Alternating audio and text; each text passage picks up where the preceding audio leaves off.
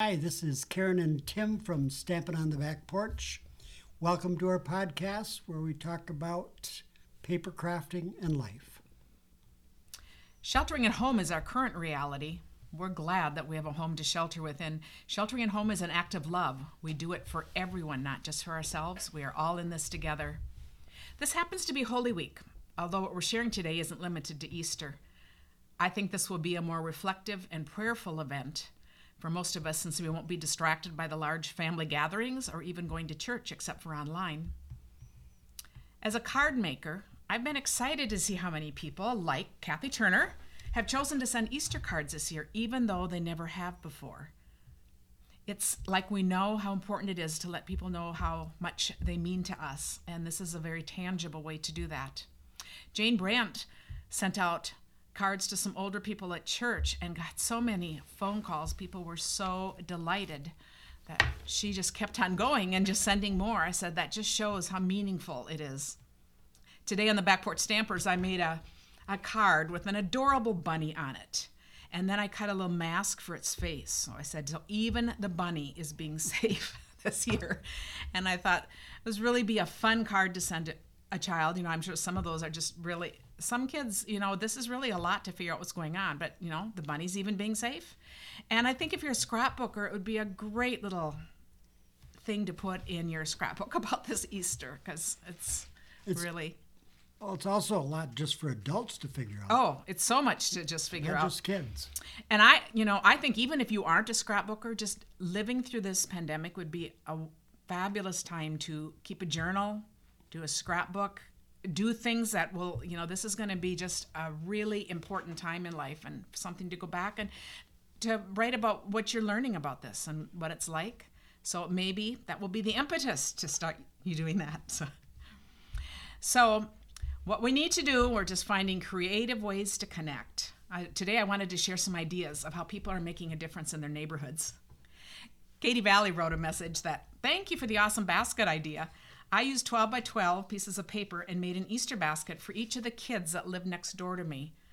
You know, that's the kind of thing we wouldn't do on a typical Easter. I think, you know, that just is really special to do that for a neighbor. You'd go to Target and buy one. Yeah, well, definitely, yes. And you probably wouldn't do it for the neighbor kids. And I thought, isn't that great? You know, it's like the neighborhood matters so much. So I thought, what a great idea. Have you noticed out walking how many people are writing messages on the sidewalk and drawings? Mm-hmm. We have a Greta, Greta, our neighbor, did yeah. that. And every day, it's wonderful. A new message, and it's just so fun to go by and, you know, talk to her from a distance and see what she's doing today. And some people are doing big art posters we talked about and putting them in their windows or on the garage. Some are putting teddy bears, so people are doing like teddy bear hunts. And I love this idea. Kathy Sugarman wrote that her church is actually doing an egg hunt. Members are hanging Easter eggs in their windows, and then families will be emailed the types of eggs to search for. So they'll go around to members' homes. So they're looking for a certain color, one with stripes, one with a sports theme or a school theme. So, you know, you could pick the theme of your eggs, put it in there. And I thought, what a great, memorable thing that will be. An egg hunt meets scavenger hunt. Yes, yes. So what, what would you decorate an egg to be? I would put hearts on it. Yeah.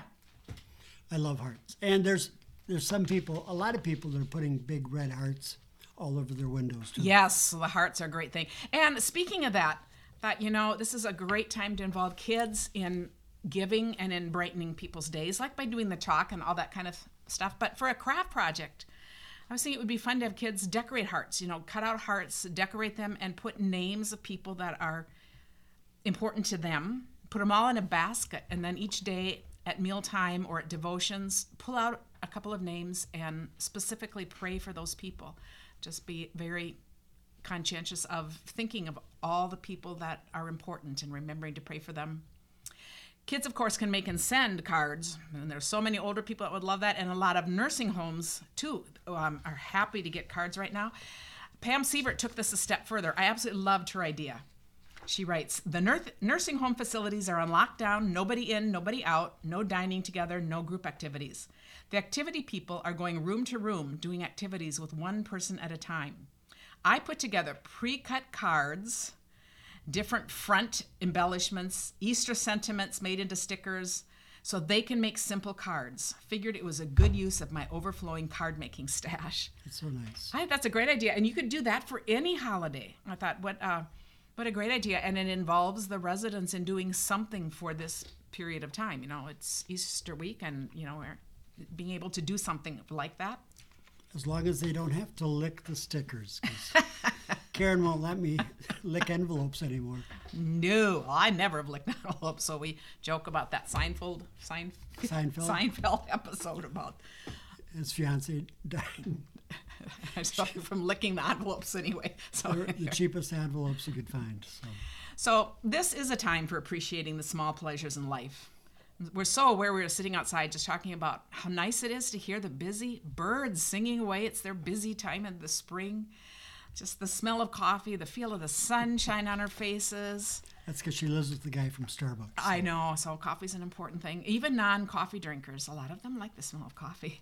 Like LaVar Schmidt wrote, the small things really are the big things in life. They are. And it's very interesting to consider Easter as kind of being the, the story of a death and resurrection. And that Good Friday um, and then Easter Sunday are just as big as the church calendar can can have. But it's actually now sitting in the middle of a pandemic. It really is about death.